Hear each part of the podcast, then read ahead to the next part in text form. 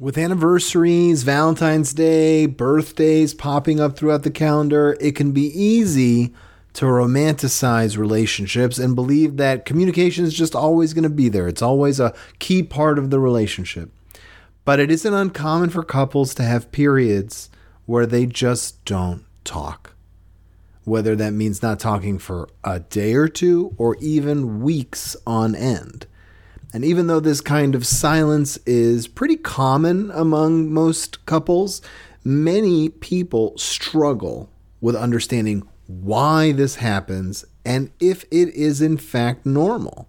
And that's why today I wanted to dive in and talk about one of the most uncomfortable subjects in a relationship, and that is what does it mean when couples don't talk for days? You're listening to the Relationship Revival Podcast with Jon DeBach, also known as Mr. Spirituality. That's me. I'm your host, giving you insights and guidance from over 10 years in the field of this amazing journey we call romance. On this show, I go over everything you need to know about how to get into a relationship, how to get the most out of a relationship, and sometimes even how to gracefully end a relationship without pulling your hair out and going crazy. And occasionally, I'm even joined by new and old friends who are also relationship experts to bring you guidance and wisdom with new perspectives. Thanks for stopping by. Is it normal for couples to not talk to each other for days on end? And one thing I want to stress is normal is a term that is not super useful in relationships. There is no one size fits all answer. Everybody is a little bit different. There are some couples that I've met with where one of the partners doesn't talk for most of the session and I get a little nervous, but it's made very clear that that's that person is generally just a quiet person. People like that have an easier time often not talking for days. So it's not it's not uh, super useful. It's not super helpful or productive to talk about what is quote unquote normal when it comes to periods of quiet any more than it's useful to talk about what's normal in terms of sexual frequency. It's going to be different for every couple ultimately, when a couple doesn't talk for several days or, or weeks, it, it is a sign that something is wrong. Um, even even people who are more quiet, when they do choose to speak, will want to use it to connect with people that they feel supported by and they feel connected to. So when your when your partner is withdrawing from you and you're withdrawing from your partner and you feel like you need that space um, what's really going on underneath the surface? If you're the kind of couple that doesn't have a very chatty relationship i want to make a distinction. Talking a little bit to each other is fine there are nights even when my wife and I will watch a movie or a TV show together and not talk much, but there's a clear connection that is present in the relationships. We're doing a shared activity together. We're enjoying our physical presence, just spending time with each other. We don't need to talk ad nauseum about nothing to feel a sense of connection. But when there's a very clear separation, that's what we're talking about, where there's no talking, where we're not talking right now. If some if someone were to ask you, "Hey, how's your spouse?" and they were close enough, you say, "We're not talking right now." That's what we're talking about here right here. We're actually discussing the whole concept of having that really definitive we're not talking right now there's something bothering us that's in the air and you know we're just not talking about it. So what happens when people stop talking? Usually there's an argument obviously of some kind and it could be something very traumatic that happened and it's a one-off situation or it could be something that's come up in the relationship and if it was the first time that it would come up hey no big deal but now it's the 50th time that it's come up and one partner's just kind of had it. So the silent treatment that you give each other is often because there's a conflict that can't be resolved or has not been able to be resolved through your dialogue and through your efforts of trying to resolve it previously. So both of you feel stuck and like you can't move forward through that conversation. And one of you had the idea that you just need to cool off, or you know what, it's it's futile to, to talk about it, so you're gonna take a break in some way. And what happens? What happens inside? What happens internally when you stop talking? Generally speaking, your imagination and your partner's imagination is going to make the situation much, much worse. Cooling off is fine. If you're in an argument, especially if you get what we call flooded, if you get to the point where your heart rate's up, where you're feeling tense, you know, once your heart rate goes above a certain beat per minute, usually around 85 or so, there's no use in talking.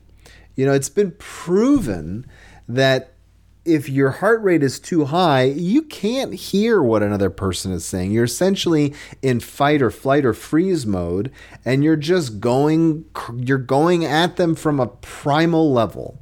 Whether you're yelling or you're sitting there and stewing, if your heart rate is up, there's almost nothing to talk about because you're incapable of hearing it. So if that's if that's the case, taking a break is fine.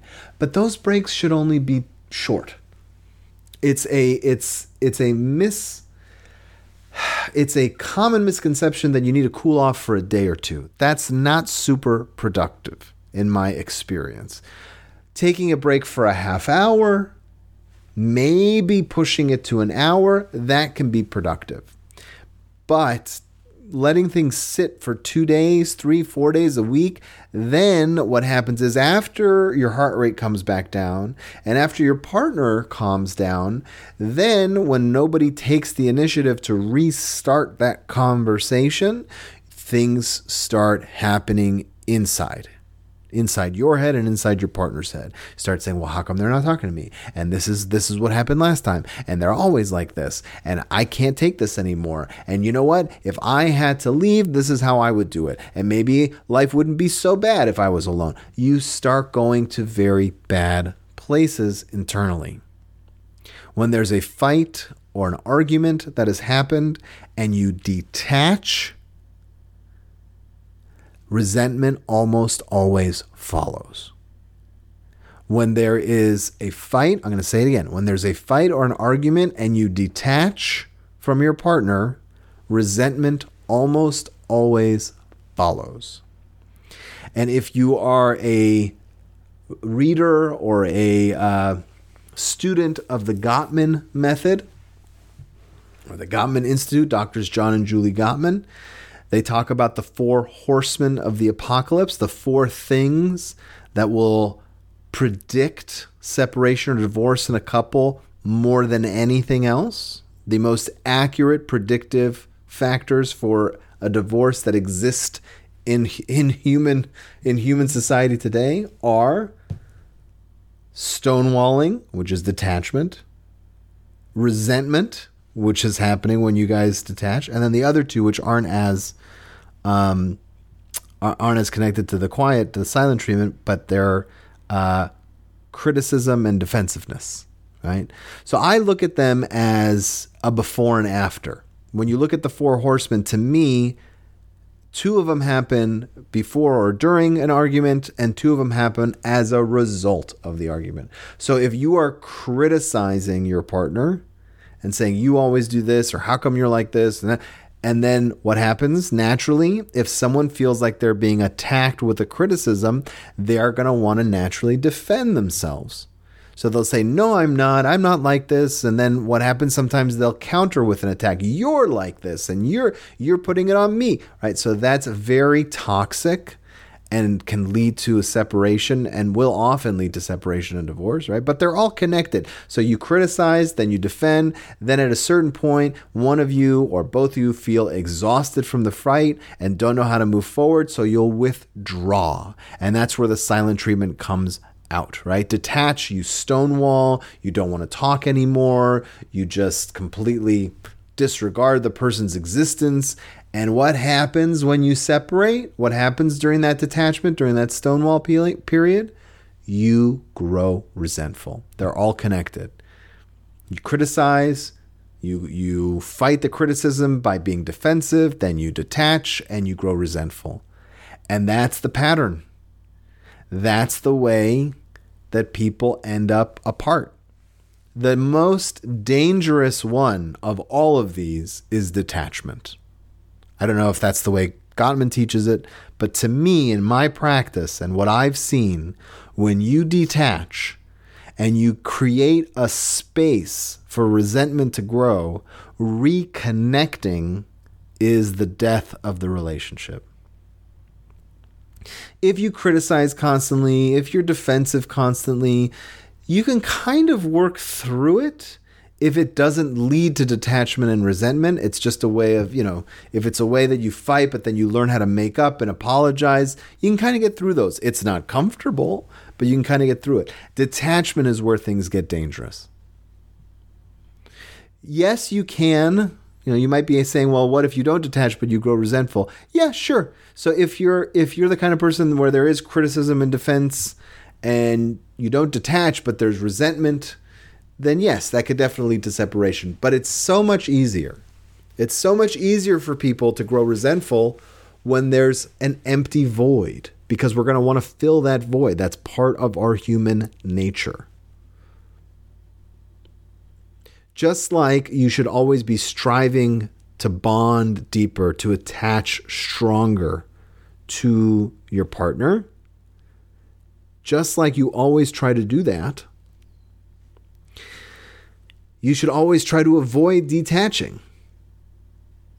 Part of what makes being a couple so great and so magical is that when you're secure in your attachment to your partner, when things are going well, that is your home base. Everything is comfy, cozy. You could be yourself there.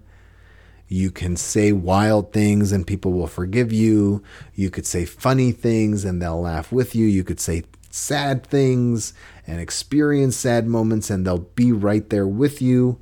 And those blows will be softened and your victories will be sweetened because you have a partner. But you need to create a space for that. You can't bond with your partner if you don't create the space to bond, if you don't have conversations, if you don't have date nights, if you don't have moments where you feel loved and where you shower your partner with affection so that they feel cared for. If you don't create that space, intimacy can't really thrive. And it needs constant feeding and care just like a goldfish, just like an animal. You need to feed your relationship with affection. On the other hand, when there is no space like that and the exact opposite exists, which is that silent treatment, when you create a space not for intimacy to grow, but for resentment and anger to grow, that speeds up the separation that could be permanent. So, how long should you let a conversation turn into this extended period of silence? And that's a good question.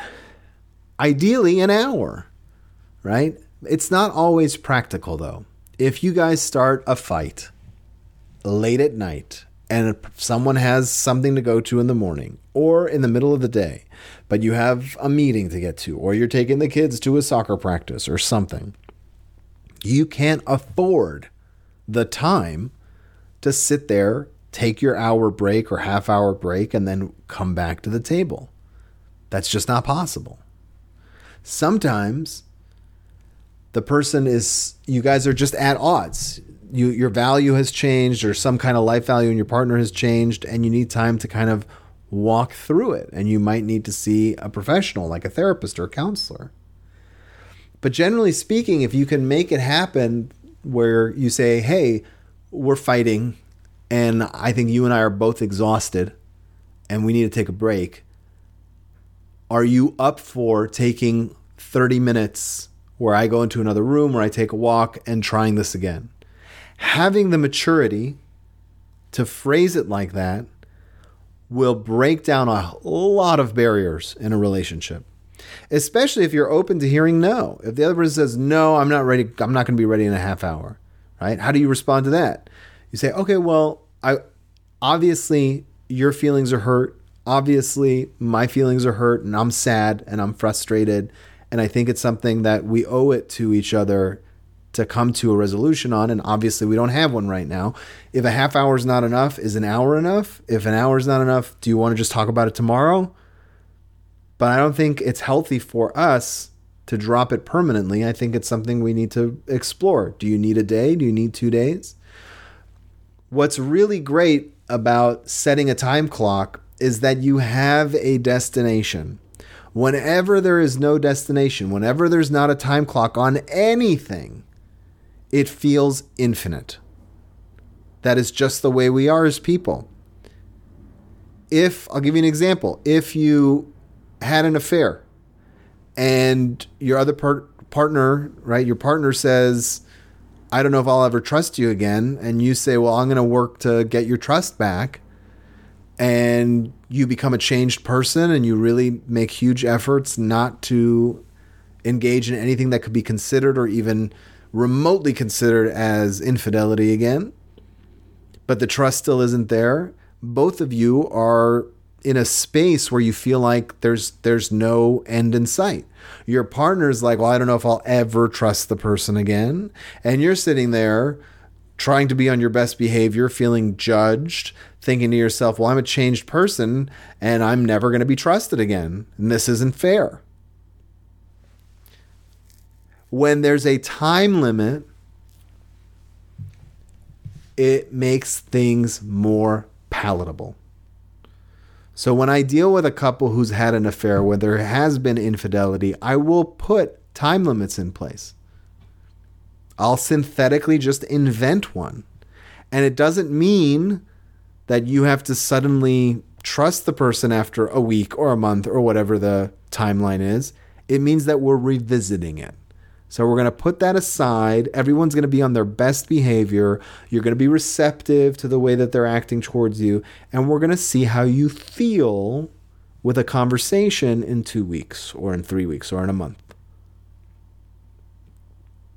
When you have an argument that leads to silence in the in the relationship, it's important to put in those stop those stop gaps, those moments where you say, "Okay, we need to talk about this. And if you're not ready now, let's come up with a date. And it doesn't have to be right that second. I get it. I get if you're angry. And I get when it's just too hard to even talk about when you're going to talk about it again. If you need to take the hour or one day to just gather your thoughts, that's fine. But I would say don't let it go more than one day do not let it get to two days until you at least make a firm date to where you and your partner have a plan to discuss the issue. So if you have a you have a fight on Friday and you and your partner are just fighting and you decide, you know what, we're not going to talk anymore and the rest of the day or the rest of the night you're not talking and you just you can't bring it can't bring yourself to actually say, "Hey, we need to talk about this again." That's fine. Sleep on it. You need to, you need to sleep on the couch. Fine, I get it. Not not a great habit to get into by any means. That that really should not happen. but if it happens, it happens. On Saturday, it's been 24 hours. Go up and say, "Hey, listen, I know we had a fight yesterday and I know there are issues that aren't resolved yet. If you're not ready to talk about it, I get it, but let's make a plan on when we're going to talk about this again." Do you need another day? Do you need another three days? Do you need another week? As soon as you make a plan of when you're going to discuss it, it softens everything else in the relationship. It lets your partner know that the topic is important to you. It lets them know that you're not willing to give up on the relationship, which, by the way, is not something that's assumed. A lot of people assume You know, I, I have many couples that come in and one partner is like, look, it's a fight, we'll get over it. And then the and the other partner thinks that every fight is the last fight. And that's scary. There are lots of people, whenever they fight with their partner, they think this is the fight that's going to lead us to get separated or divorced. And your partner might be thinking, no, it's just a fight. So going and going to them and saying, why don't we talk about this when you're going to feel comfortable? Do you need a day? Do you need a week? Do you need, you know, a few days? What's what's comfortable for you? When do you think you're going to be ready to talk about it? It pushes them to think like you are that this isn't the end. That this isn't the end of the relationship. And that's important. Because when you aren't talking to your partner, it feels like the end. Whether you're willing to admit it or not, it feels like the end. But if both of you are saying, we're going to talk about it in three days, what does that do? It makes you think, hey, they want to be in the relationship and I want to be in the relationship, and both of us are just really upset right now, but in three days, we're going to figure this out. Maybe we'll fight again, but we're both trying. We both want this to work. And that's huge. And so, what happens in those three days? Most of the time, you start talking about other things. Most of the time, that silent treatment kind of goes away. I had a client once. The fighting was getting really bad. There was no talking in the relationship. The the husband would often leave without saying where he was going. The wife was left confused and the wife ended up just packing her bags after a week of this treatment and staying at a hotel one night and not telling anybody where she was. And the husband panicked. And when he came back, or excuse me, when she came back to the house, he was livid and and she was like, "Look, I don't know what you want from me. You're not talking to me. I don't know what's going through your head. I don't know if you're meeting with divorce lawyers. You're refusing to engage, and I think this is over." And the husband said, "I've been seeing a therapist for myself, and I'm trying to figure it out." And the wife said, "That's all you needed to say." And guess what happened? Over the course of the week, they were talking about other things they were able to talk about their kids. They were able to talk about dinner plans. They weren't talking about deeply intimate conversations. They didn't bring up their relationship, but it settled things down because there was that signal that, hey, this isn't necessarily the end. I'm trying to figure it out. And then, you know, they were able to work on it with me as a couple. He had his own he had his own therapist, and then as a couple, we were able to work on well, what's the timeline look like? When are you able to talk about it? And they were able to get through it. So, letting your partner know that things aren't over and you're open to having the relationship work is huge. And that's the biggest thing to get over when you're in that silent treatment kind of mode, when you're detached. The shorter the better, because resentment has a way of getting way out of hand so the shorter you can separate from, you know, the shorter that time is of silent treatment, absolutely the better. But you have to be able to stay calm when you reconnect. So how long should you stay detached for? Honestly, if you can do it so that it's no longer than an hour, that's the ideal. If people need to calm down after an argument and just get what we call deflooded, you know, and so that their heart rate comes back down and they can listen. That's the ideal. But if you need to take a day or a week, talk to your partner. Say, hey, I'm going to need a couple days. In the meantime, you know, let's still function as a couple. Maybe there's no sex, you know, obviously there's going to be some repercussions of having an argument, but the feeling that you're willing to work it out and you're willing to come to the table and have a calm discussion from a place of love at a specified date will really curb the panic and soften the pain that both of you are going to inevitably feel when you're feeling withdrawn from someone who you're supposed to be closer to than anyone else in the world. If you're interested in learning how to get the absolute most out of your romantic relationships, then you're in luck because I have put together a free workshop or masterclass, if you will, about three secrets that people in happy relationships have discovered. You can view the workshop at mrspirituality.com slash three secrets. Again, it's completely free. Just go there and watch it. It'll help you on your journey, give you some wisdom, some things to think about. The website again is mrspirituality.com slash three secrets. That's mrspirituality.com slash the number three, the word secrets. It's all yours. Enjoy.